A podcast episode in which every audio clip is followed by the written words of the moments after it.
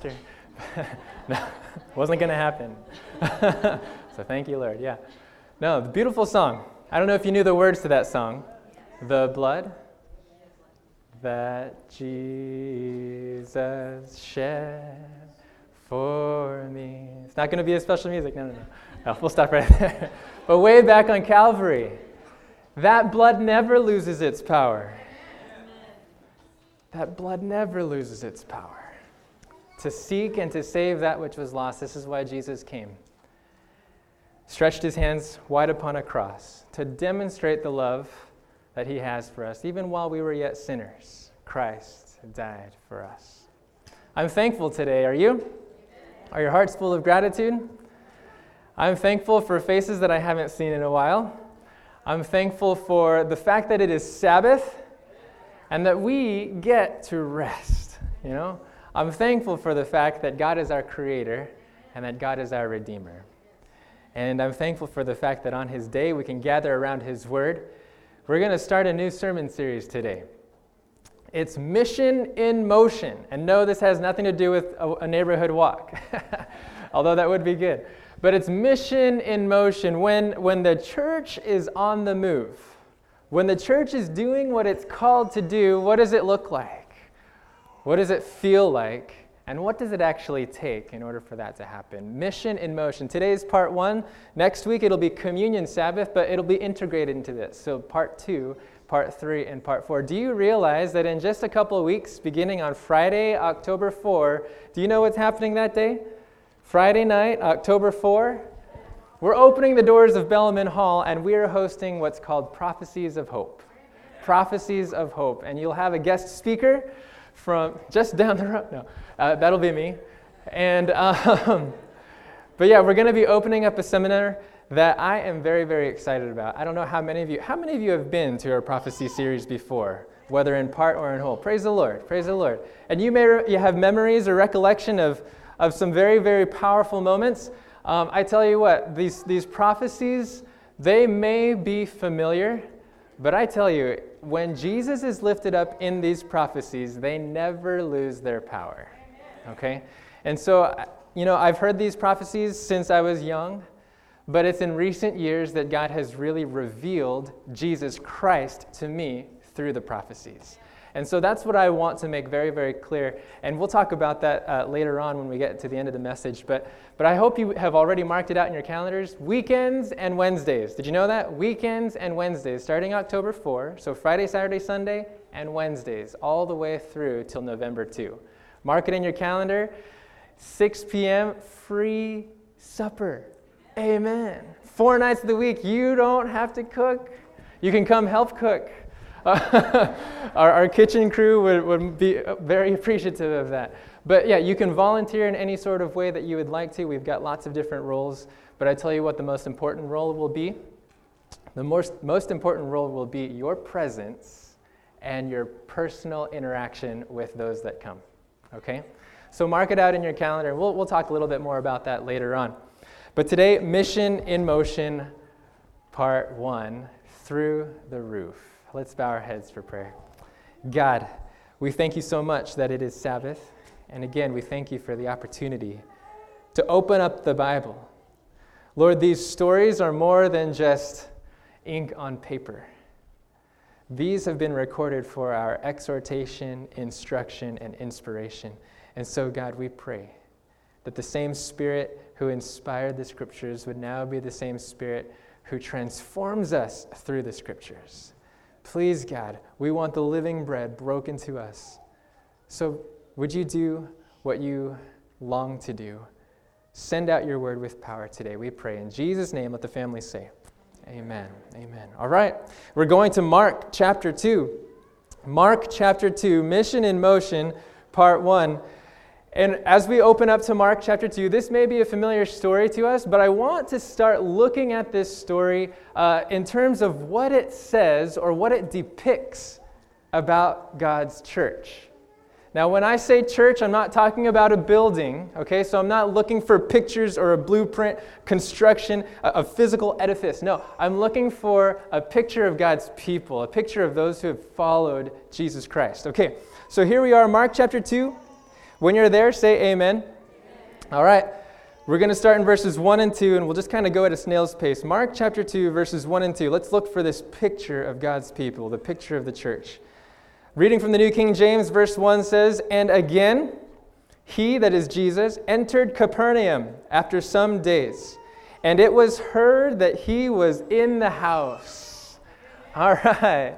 Now just get the picture, start playing out the movie in your mind. Jesus has just come back to Capernaum. In chapter 1, he actually began his ministry in that area. In chapter 1, he was doing things left and right. He cast out a, a demon from a demon possessed man. Uh, there, there were individuals that were so in awe of what God was doing through Jesus.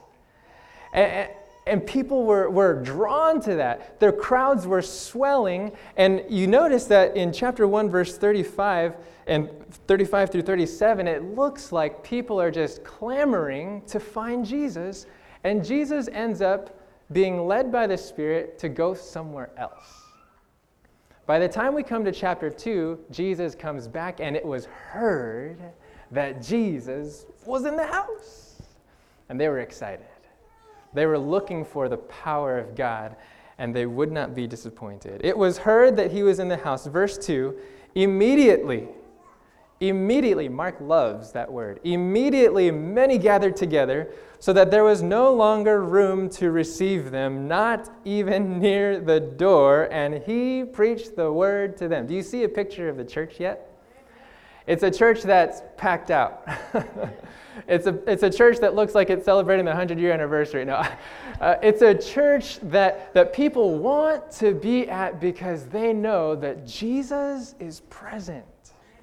They're drawn to Jesus.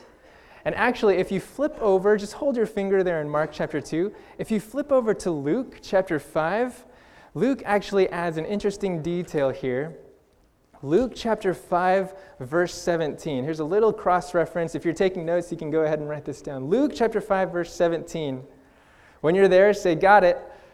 Okay, a few. All right, still turning, still turning. Luke chapter 5. It's the very next book, chapter 5, verse 17. Notice this.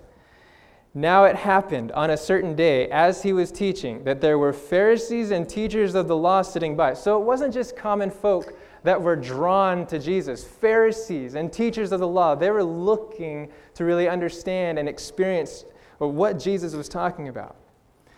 So, Pharisees and teachers of the law sitting by who had come out of every town of Galilee, Judea, and Jerusalem. And notice this last sentence, verse 17. And the power of the Lord was present to what?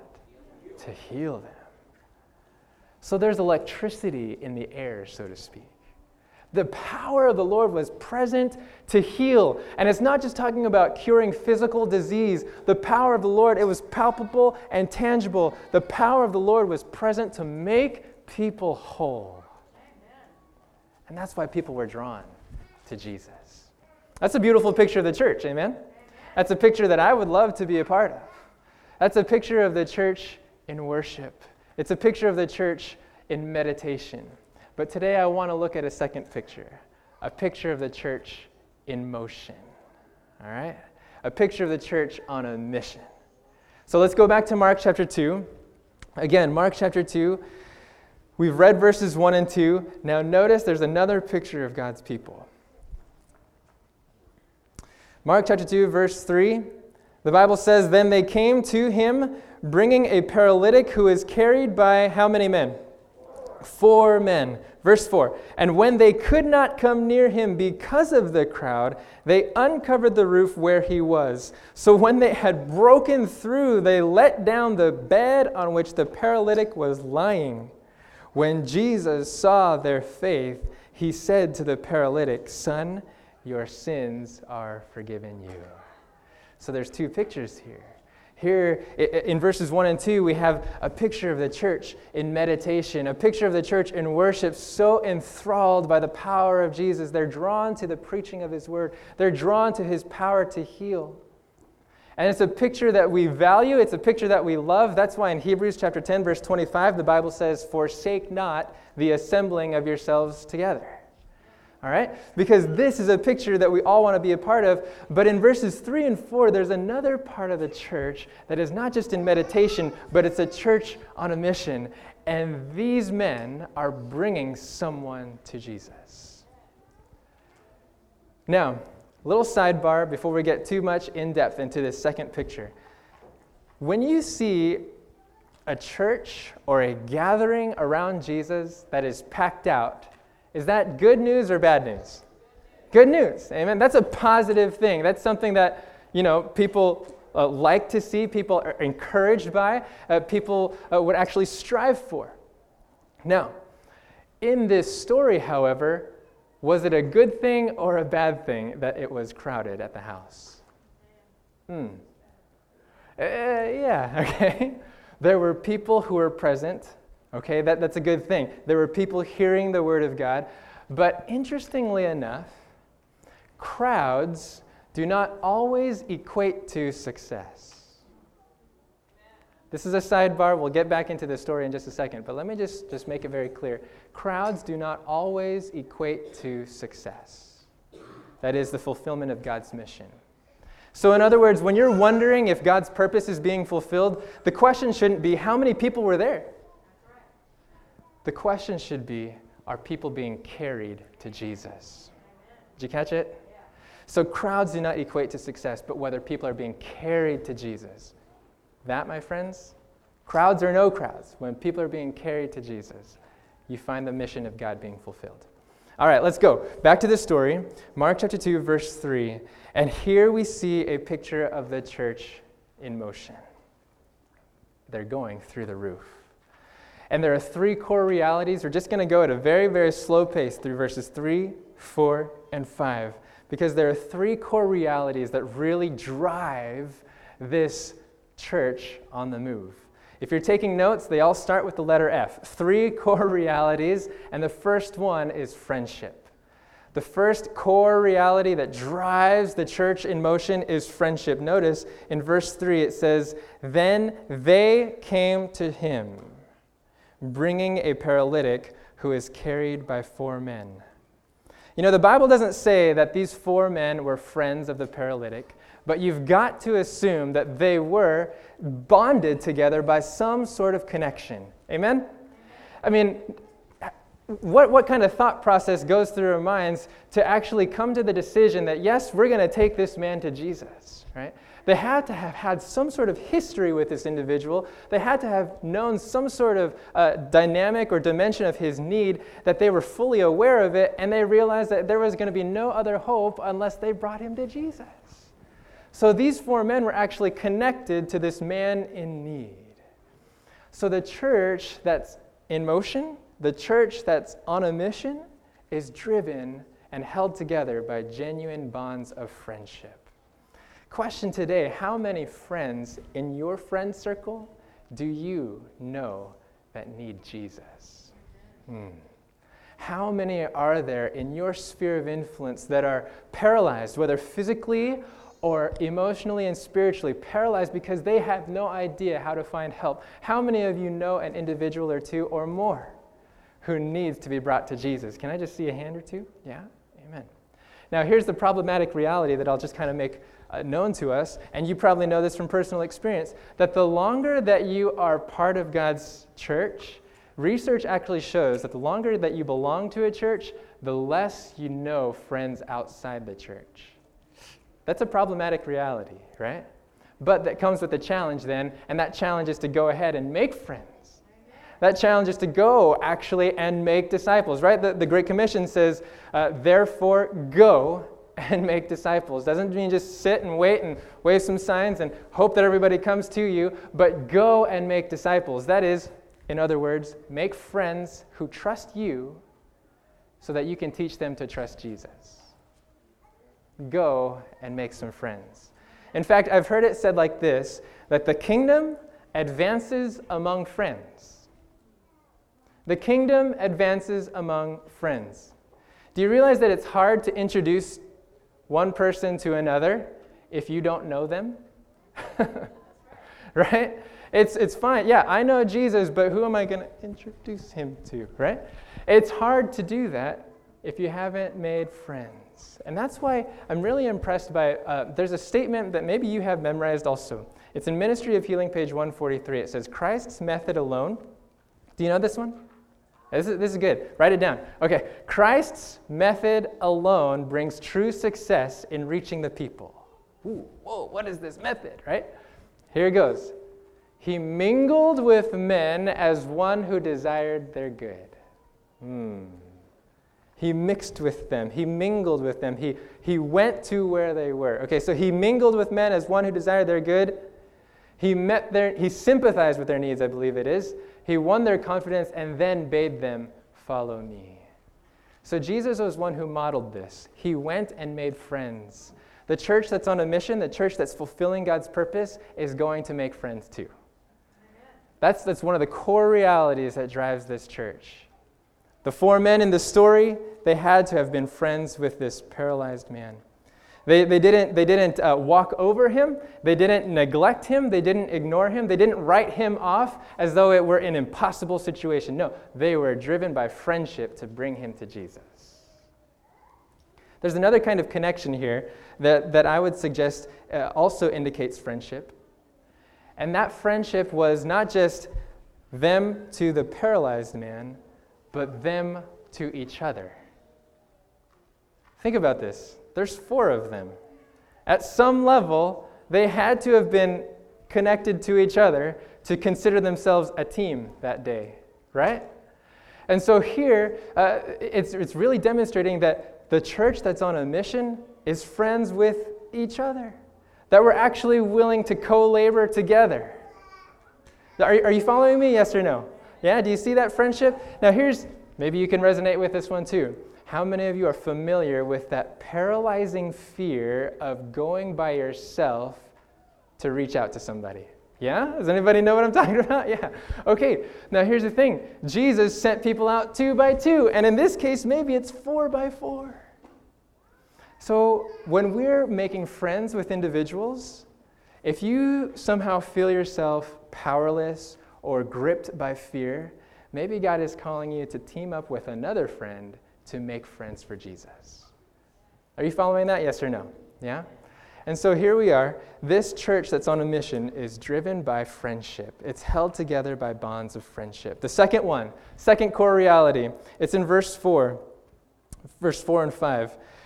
The Bible says, And when they could not come near him because of the crowd, they uncovered the roof where he was. So when they had broken through, they let down the bed on which the paralytic was lying. And notice the first line of verse 5. When Jesus saw their, what's the next word? Faith. Core reality number two that drives this church. You got friendship number one, faith number two. This church is driven by faith. The four men, this church that's in motion, right? Th- these four men, they, they come up, they've got this plan A. They said, okay, we'll put him on a, a mat, we'll carry him two on one side, two on another side, and we'll take him to the house where he is. Plan A is going successful, it's going great until there's a crowd. Boom. What do we do now? This church is so filled with faith, it's a creative faith that finds a way whether it isn't a way. This, this kind of faith isn't, isn't deterred. This kind of faith isn't put off by obstacles, by things failing or their expectations being turned around. This kind of faith is creative, and I would say this kind of faith is courageous, right? How many of you would actually go up on the roof of a house that you yourself could tear up with your own hands? I mean, think about this. It's got to have some sort of uh, some sort of weakness to it, but these guys are willing to put their lives on the line. These guys are willing to, to risk it because they think it's worth it for this one salvation. So, this kind of faith is creative. This kind of faith is courageous. They're willing to put their back into it, literally. And this kind of faith is conspicuous. That means you can see it, it's visible. You know that faith is not just an intellectual thing, right? Faith is not just what I believe about God, yes or no. Faith is not just a set of doctrines. Faith is not just a set of abstract thinking, but faith is something that we put in action. And for these individuals, their faith was visible. That's why in verse 5, the Bible says, when Jesus saw their what? Their faith. Is your faith visible today? Is your faith being lived out today? Is your faith being put off, or is it being courageous enough to go up even on the roof and through the roof? this is a church that's driven by friendship. This is a church that's driven by faith. And here's the last one it's a church that's driven by forgiveness. A church that's driven by what? Forgiveness. Friendship, faith, forgiveness. Notice this, verse 5 when Jesus saw their faith, he said to the paralytic, Son, your sins are forgiven you. Now, as I was studying this passage, I, something that kind of struck my own heart is that when I'm thinking about the friends that I have that I want to bring to Jesus, more often than not, this is just kind of the, my personal confession, maybe you resonate with this or not. But more often than not, when I think about my friends' needs and what, what, what needs to take place in their lives as I want to bring them to Jesus, more often than not, I'm focused on fixing their lives, changing their habits, correcting their doctrines or diet or day of worship. But may I submit that the church that's on a mission is first focused on forgiveness? Do you understand what I'm talking about? Their primary objective is not to fix people, but to bring them to the one who offers forgiveness. The very first word out of Jesus' mouth to this individual was what? Do you see it in verse 5? What was the very, very first word? Son when Jesus sees this individual, obviously he's lame, obviously he's paralyzed, obviously he can't move a limb. Otherwise, he would have walked in or hopped in on his own, right? But Jesus sees his physical need, but more than that, Jesus sees what he really needs, and he says, Son. He sees a soul who feels estranged from the family of God, and he calls him Son. The thing that Jesus is most primarily concerned about is restoring individuals to the family of God. And that happens through the forgiving blood of Jesus. Wow. So here we are, church on a mission. Let's bring people to Jesus so he can fix their lives. No, no, no, no. Our primary objective is to bring people within the sound of that voice that says, Son, daughter, your sins are forgiven. Does that mean we ignore the things that need fixing? Yes or no? No, obviously not, right? But it's only from the heart that's been forgiven that God can begin to transform the life. All right?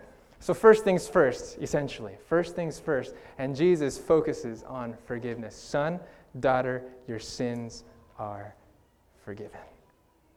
That's a beautiful promise. Do you know what forgiveness is, by the way? Forgiveness, literally in the Greek, forgiveness is sending away. It's releasing, letting go, bidding depart. So when Jesus says your sins are forgiven, tell, listen to what he's saying to your sins.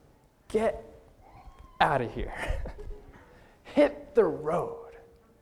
Sins no more. Wow. He's sending away our debt. He's sending away our guilt. He's sending away your my shame. So when we focus on forgiveness, we're allowing Jesus to do what he does best, right? Uh, I heard it here in Sabbath school, Psalm 103, verses 10 through 12, right? Uh, the Bible says that, that Jesus does not treat us as our sins deserve. As high as the heavens are above the earth, so great is his mercy toward those who fear him. As far as the east is from the west, so far hath he removed our transgressions from us. Do you know that Jesus has the power to send away your sin? Uh, what's, what's interesting is that oftentimes in our human and natural thinking, we like to keep those sins right there, just kind of tagging along right behind us. But no, Jesus says, Get out of here. The Bible says in Isaiah 44, verse 22, that I have blotted out your transgressions. blotted out like a thick cloud your sins. Do you know what it's like to have things blotted out? Maybe you've left a receipt or something, a, a note in your, in your pant pocket when you've thrown it into the laundry, and you're looking for that phone number. Where was the, oh, it was in my pants, and they were thrown in the laundry. You read it, you can't read a thing because it's been blotted out. Your sins, when we come to Jesus, have been blotted out. This is a sweet promise. And this is what Jesus offers to do for anyone who comes by faith to him. So, this church, this church that's on a mission, is, is driven by friendship, it's, it's driven by faith, and it's primarily focused on forgiveness. Friendship, faith, forgiveness. How many of you want to be a part of this church that's in motion? Amen. Amen. I tell you what, when this happens, this church that will go through the roof, it will go through the roof. now, I must say, just as a sidebar here, if we were to look at the rest of this chapter, a church that is on this mission a church that is so driven by friendship and faith and, and primarily focused on forgiveness, a church that is doing this will sometimes be misunderstood. Because you read the rest of this story in verse 6, notice immediately after forgiveness is offered, it seems as though uh, things are out of order in, in some people's eyes. Because notice in verse 6, it says, Some of the scribes were sitting there and reasoning in their hearts, Hey, why does this man speak blasphemies like this? Who can forgive sins but God alone? So there's, there's criticism that takes place immediately. Oftentimes, when we're doing the things that God is calling us to do in the order that God has called us to do, sometimes it looks as though we're uh, you know, doing things somewhat out of order. Sometimes it's misunderstood. You, you offer forgiveness to people, and sometimes that, will, that redemptive act will be seen like it's condoning someone's sin, when in reality it's not. And so these, these individuals are, are, are upset, but praise the Lord, Jesus has the power to forgive sins. And in verse 8 it says, But immediately when Jesus perceived in his spirit that they reasoned thus within themselves, he said to them, why do you reason about these things in your hearts? And so he starts connecting the dots. He says, Hey, which is easier, for me to tell this man, get up, or for me to say, Son, your sins are forgiven? Now, the people were connecting in their minds that physical healing was, or physical, uh, physical abnormalities and physical disease was a result of sin. And so Jesus was fixing things in their minds. Says, "Look, look. If you don't think I have the power to forgive sins, let me demonstrate to you in the way that you can understand." And he makes the man whole, both in heart and in body. And in verse 12 it says, "Immediately he arose, took up the bed, and went out in the presence of them all, so that all were amazed and glorified God, saying, "We have never seen anything like this." So it's risky business. You might be misunderstood. You might be criticized when you become part of a church on the move. When the mission is in motion, when you're doing things the way God wants you to do them, when you're driven by the things that God Himself is driven by, you may be misunderstood, but it's worth the risk. It's worth the risk. So today, the simple question is how many of you want to be a part of this church on the move? Amen? Amen. Maybe another question would simply be Will you bring a friend to Jesus? Even now, you're probably going through a list of names. Faces are flashing before your, your eyes, and you're thinking, Impossible. No, I can't. Oh, wait. I tell you what, those individuals that you so dearly love, those individuals that you long to be neighbors with in heaven, those individuals that you long to share eternity with. Nothing is impossible with God. Amen. And so, you know, uh, God is calling us to, to, to strengthen that friendship. God is calling us to strengthen that faith. God is calling us to focus on forgiveness so that we can bring people to Jesus. There are paralyzed hearts all around us. They might be next door, they might be in the bed next to you. There are paralyzed hearts who need to be brought to Jesus. And the reality is, we can't do this on our own. And so maybe we need to strengthen our friendships and team up with others to bring them to Jesus. Of those three realities, just, just for your own personal introspection and reflection, of those three things friendship, faith, forgiveness which of those three do you need strengthening in your own experience? Maybe, maybe you do need to, to emphasize hey, wait, I don't actually know anybody that's outside the church. Maybe I should go ahead and knock on the door next, you know, next to me and, and introduce myself. Maybe there are friendships that you need to strengthen. Or maybe for you, it's faith. Maybe for you, it's that faith that says, no, nothing is impossible with God. And you need to exercise that faith and ask God for more faith. Or maybe for you, you you realize that your focus hasn't been on forgiveness, but it's been on fixing people. Whatever those things that you need strengthening, I would just encourage you to really allow God, give God the green light to strengthen those things in you this week. Okay? Now, I have one very, very specific challenge. Are you ready to hear it? It's a seven day challenge. That means it's a challenge that, that hopefully next week, hopefully next week we can hear how people have taken up that challenge. I have here a very, very simple, but small, simple, small, and powerful tool. It's a little postcard. And it says, Prophecies of Hope coming to Modesto October 4. It's a little invitation. We've got just enough of these for you and I to have a handful or more to give in personal invitation. Now, uh, earlier this week, Brooke and I were talking. Actually, uh, would you be willing to share this story? Yeah? Yeah? Come on, come on. Okay. Sorry, I'm putting Brooke on the spot right here. You guys have all met Brooke, right? Maybe some of you haven't. Brooke is our cross trainer. But, but earlier this week, I was talking with Brooke. I said, Hey, Brooke, we've only ordered 750 of them. Actually, I think by generosity, the company gave us a 1,000. But I said, Hey, 750, that's not very much. And you were telling me about an experience where you had a church that had ordered many, many more than that. Yeah? Can you tell us about that? Yeah, I, I worked down in Norwalk, California, down in LA, um, doing something similar to this.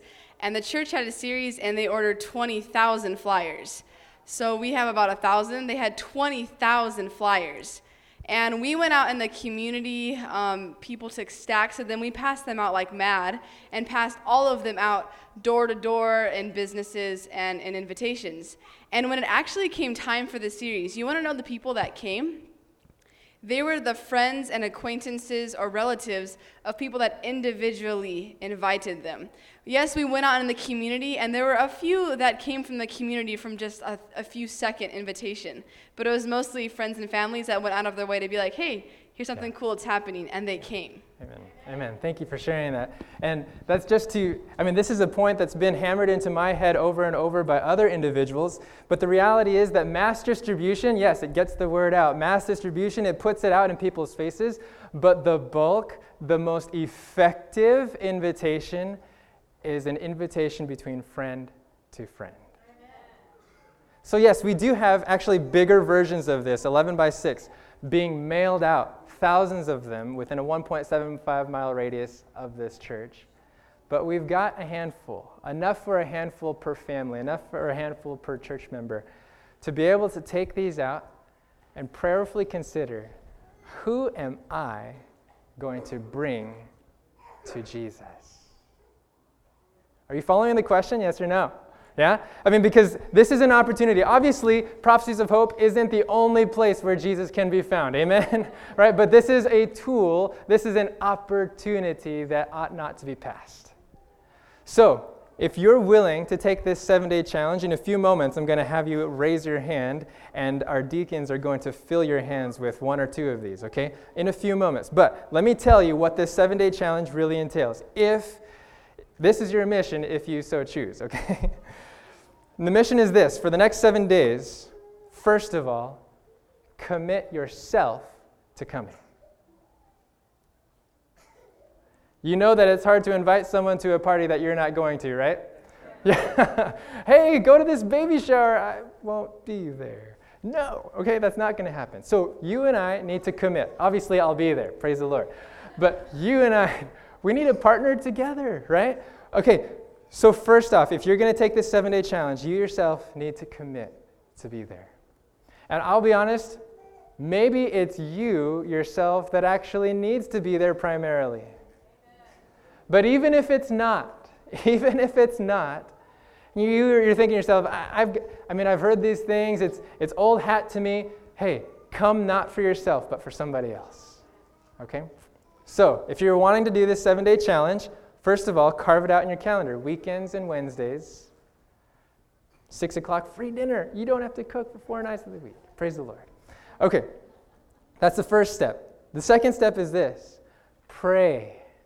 Pray about the individuals that God wants to invite through you. And I'm not, I'm not saying that, that just because that's the routine and that's just, you know, that's how we're supposed to do things. We're always supposed to pray before we do things. No, I'm saying this because apart from Jesus, we can really do nothing. Okay, so pray about who it is that God wants to lead you to. And the third thing is move forward in faith. Do it. All right? So that's the seven day challenge to commit yourself to coming. You don't have to come every night, but bring your friend with you. Okay? So commit yourself to coming. Second, pray about who to invite this week. And third, move forward in faith. So now comes the moment of truth. Our deacons are ready to fill your raised hands if you're so willing to take up this seven day challenge, all right? So if you want to take the seven day challenge, just raise your hand and we will give you an invitation. Okay, okay, keep them up high, keep them up long. All right. I can get. Amen. Amen. All right. And right now, the instructions are to take one or two per family, okay? Because right now, I just want you to focus on one to invite this week. We have all next week to make some invitations too. If you feel so bold enough to take more than one, we'll have a stack of them in the back. We'll have a stack of them in the back. All right, praise the Lord. Praise the Lord.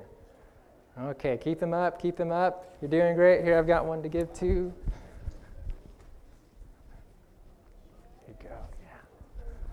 All right, we've got some hands. All right. Praise the Lord. Amen. We're going to take a few minutes to make all this happen, okay? So bear patiently.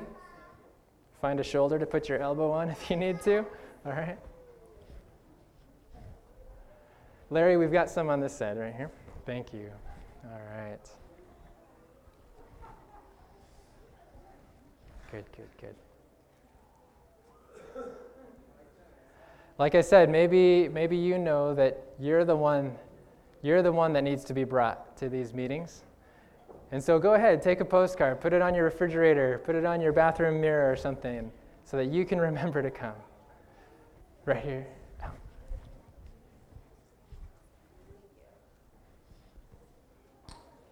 All right.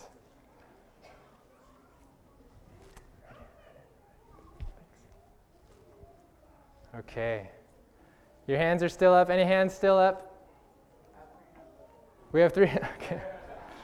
All right. Praise the Lord. Amen. Okay. Maybe you're thinking right now, you're already praying over that name or two or three or 17, I don't know how many, but you're really wanting to invite. Again, if you, if you think that one or two is not sufficient for this week, then there will be a stack of them there in the back. Thank you so much, gentlemen, for your help. And um, what I want to do right now, what I want to do right now is actually turn to somebody to our right or to our left and pray for each other in bringing others to Jesus. Can we do that together? We'll take three minutes. Find someone to your right or to your left. Pray together for the name that you're thinking about. Pray for friendship. Pray for faith pray for a heart of forgiveness, all right? On the count of three, one, two, three, go and find a partner to pray with.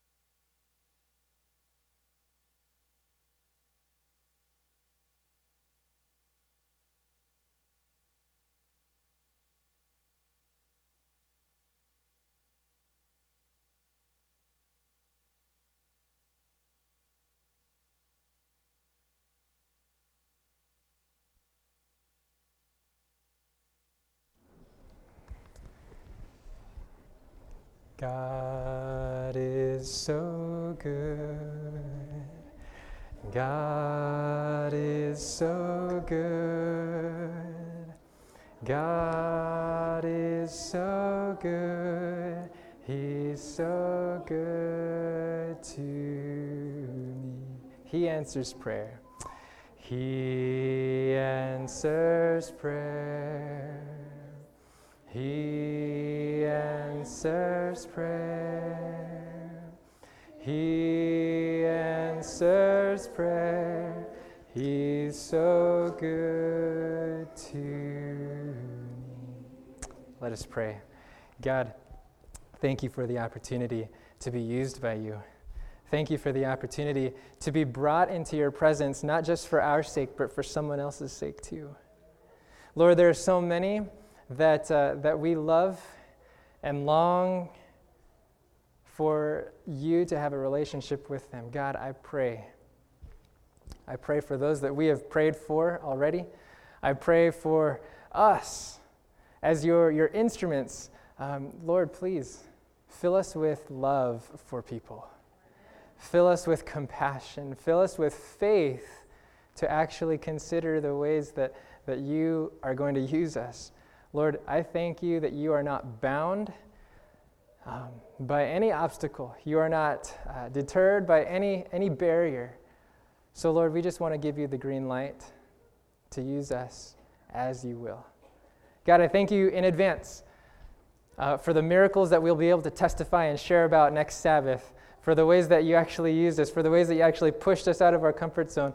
Lord, I thank you in advance for the friends that are, that are maybe going to call us because the Holy Spirit has been stirring their hearts.